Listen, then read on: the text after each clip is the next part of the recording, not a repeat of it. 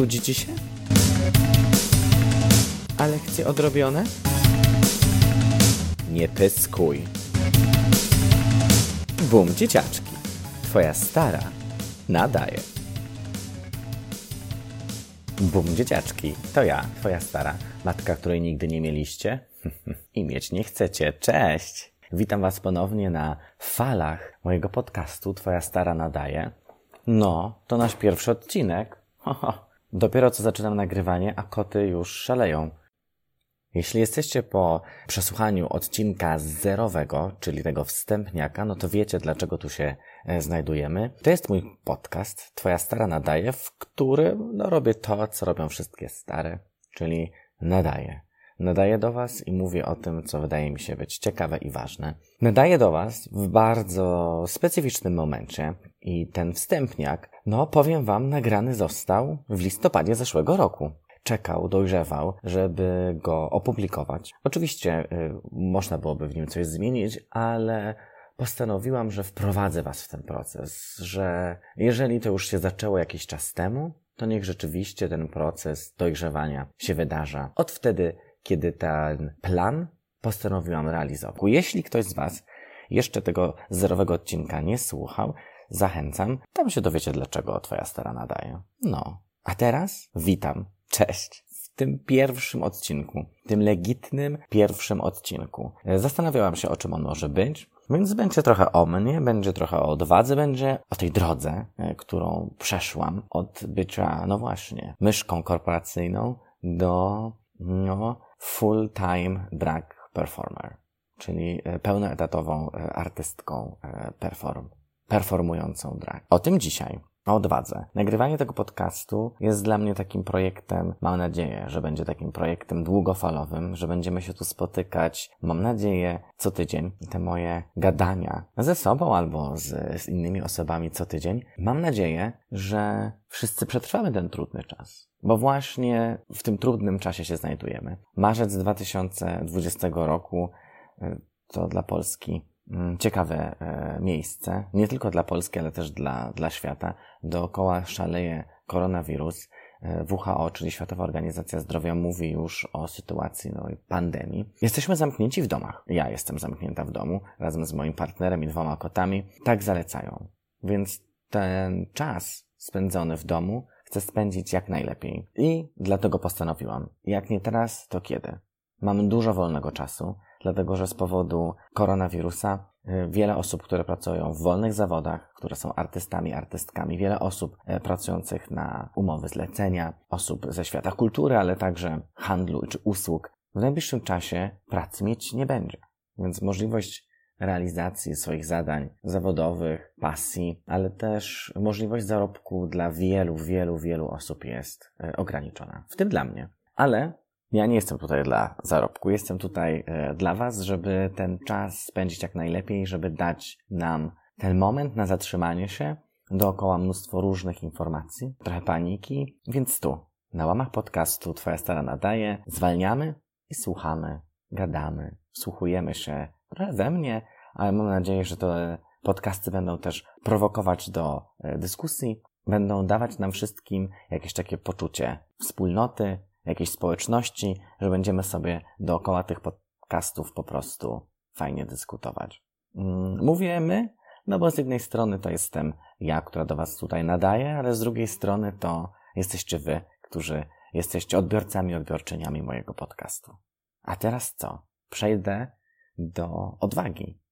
Do tego, jak być odważnym. Słuchajcie, od razu Wam na wstępie powiem, nie wiem. Wciąż nie wiem, jak to jest być odważną osobą, ale mam kilka prób za sobą, e, kilka decyzji, rzucenia się w nieznane, które w jakiś sposób mogą być e, odważne. Zanim przejdę do głównej części tego odcinka, osadzę Was trochę w kontekście. Tekst, który zaraz usłyszycie, wygłosiłam na takiej bardzo fajnej e, imprezie, na takiej konferencji Women's Talks w Poznaniu, w Auli Artis. Razem ze mną przemawiały tam wspaniałe kobiety, opowiadały o odwadze dnia codziennego, o psychologicznych mechanizmach odwagi, o radzeniu sobie e, ze stresem i bardzo stresującymi sytuacjami życiowymi, o tym, jak odważnie podejmować decyzje. I cieszę się, że mogłam przemawiać na tym evencie. To było bardzo inspirujące, to było bardzo pożywcze, więc bardzo, bardzo dziękuję za zaproszenie. Mogłam posłuchać tych wszystkich wspaniałych głosów, a także powiedzieć coś od siebie. Wyobraźcie sobie mnie, wywołaną, wchodzącą teraz przed publiczność na auli Artis w Poznaniu. Biją brawo, są zaciekawieni, są też zszokowani, bo oto na scenę wchodzi jakiś chłopak ubrany w czarny golf, czarne spodnie, czarne buty i czarną czapkę, do której przypięta jest tęczowa flaga. Nazywam się Piotr.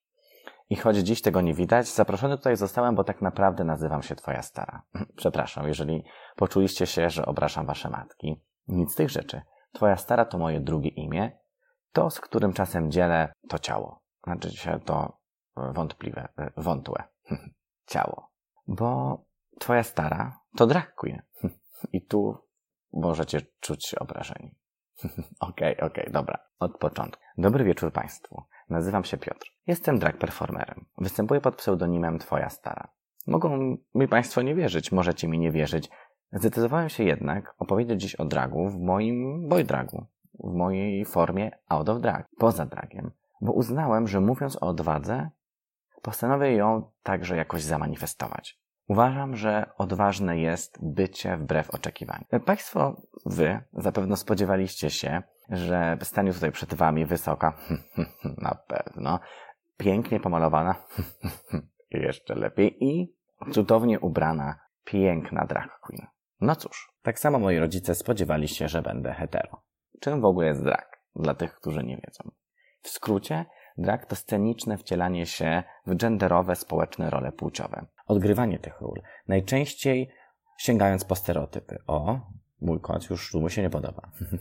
najczęściej sięgając po stereotypy, najczęściej wybierając płeć przeciwną. To znaczy, mężczyzna wciela się w postać kobiecą i to jest drag queen, lub kobieta wciela się w postać męską i to jest drag king. No i tu mamy do czynienia z oczekiwaniem, z którym drag najczęściej się spotyka. Oczywiście jest to uproszczenie, a jak to z uproszczeniami bywa, są one dość wykluczające, a przede wszystkim fałszywe. Nie opowiadają bowiem o całym spektrum różnorodności. Drag wykonywany jest przez każdą osobę, która chce go robić. I jeśli jest determinowany przez płeć, to tylko przez gender, który odgrywa na scenie. Zatem zarówno kobiety, jak i mężczyźni mogą wcielać się w dragu, w kobiece postaci, oraz zarówno mężczyźni, jak i kobiety mogą tworzyć persony męskie, dragowe. W dragu po raz pierwszy publicznie pojawiłem się w 2017 roku w lutym, ale na długo przed tym trwała moja fascynacja dragowa. Oczywiście nie zawsze tak było. Jako młody chłopak bałem się dragu. Widziałem w tych pomalowanych mężczyznach swoje odbicie. Odbicie kogoś, kim nie chciałem się stać. Ostentacyjnym gejem. I oto jestem 20 lat później. bałem się dragu, bo tak naprawdę bałem się siebie. Drag pojawił się w moim życiu stosunkowo późno. To był prezent na moje 30 urodziny. Zaczął mnie fascynować na tyle, że sam zapragnąłem spróbować tej szalonej ekspresji.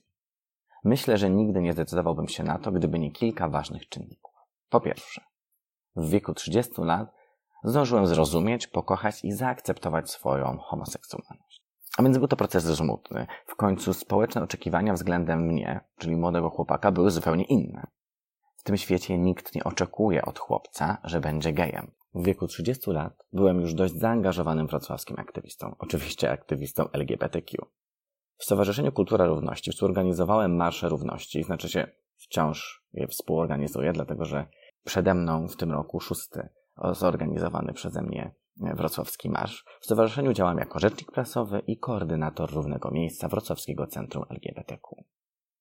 I po trzecie, chyba najistotniejsze w tej historii było to, że w wieku 30 lat byłem absolutnie znudzony moją zawodową pracą w korporacji, która dawała mi stabilność finansową oraz monotonię rutynowej pracy. Na pytanie, co filmoznawca, polonista, bohemista robi w korporacji finansowej, odpowiadałem: mm, mm, Jestem. Moja praca, gdyby nie odbywała się elektronicznie, polegałaby najprawdopodobniej na przekładaniu kartek z prawej na lewą stronę biurka. Po dwóch latach takiej pracy można nie tyle to się wypalić, bo trudno jest to nazwać wypaleniem, w momencie, w którym nawet się nie zapalasz do pracy. A ja jakoś czułem, że pewien płomień się po prostu we mnie tlił. I tak było zawsze, jakaś energia, która spełniała się w działaniu. Byłem harcerzem, o tym też mogę opowiedzieć. Jeździłem na konkursy recytatorskie, organizowałem konferencje naukowe na studiach, na przykład taką o serialach. O tym też kiedyś mogę opowiedzieć, jeżeli chcecie. Wydaliśmy nawet książkę, jeśli to Was interesuje. Później, po skończonych studiach, oczywiście brak sukcesów zawodowych. Przeprowadzka do Wrocławia, znudzenie pracy zdalnej i potem aktywizm, który mnie wybudza z tego marazmu. No i dalej jakaś taka monotonia pracy, z której wybudza mnie drag. W pracy, która polegała głównie na mojej relacji z monitorem, a w zasadzie to z dwoma monitorami, taki trójkąt i komputerem oraz Excelem, odkryłem podcast. Podcast Fist of Fun, w którym małżeństwo z Chicago przeprowadza wywiady z wieloma drag performerami. Znaczy między innymi. Podcast jest bardzo bogaty i zachęcam Was do tego, żebyście po niego sięgnęły i sięgnęli. I to małżeństwo y, tych dwóch miśków z Chicago y, nazywa i przeprowadza y, wywiady z drag performerami, których nazywa Gender Non-Conforming Artists, czyli y, niekonformistyczni genderowo artyści. No i to był haczyk, który mnie poderwał do góry. Słuchając ikon amerykańskiego dragu, zrozumiałem, jak szeroki jest świat dragu. To, że to nie jest tylko program telewizyjny. Mm, I w tych trzech słowach, gender non-conforming artist, odnalazłem siebie. Jeszcze bardziej zapragnąłem wykonać ten krok. Fascynacja dragiem to jest jedno, ale stanie się drag, kiedy jeszcze w wieku 30 lat, no to jest coś zupełnie innego. Zacząłem się więc tego dragu uczyć i bardzo szybko okazało się, że wiele z moich wcześniejszych doświadczeń składa się idealnie w drag, który teraz tworzę. Moje wykształcenie, moje estetyczne fascynacje, moje zainteresowania. Dodatkowo, ważnym momentem, który zdefiniował moje życie było, i proszę się nie śmiać, to była decyzja o ogoleniu głowy na łyso. No niby była hostka, prawda? A jednak przez lata odważnie uznawałem, że włosy są nieodłącznym elementem mnie. One oczywiście były innego zdania. Włosy zaczęły wypadać mi dość szybko, jednak wizja wyłysienia przerażała mnie do tego stopnia, że zacząłem słynąć z naprawdę najgorszych fryzur.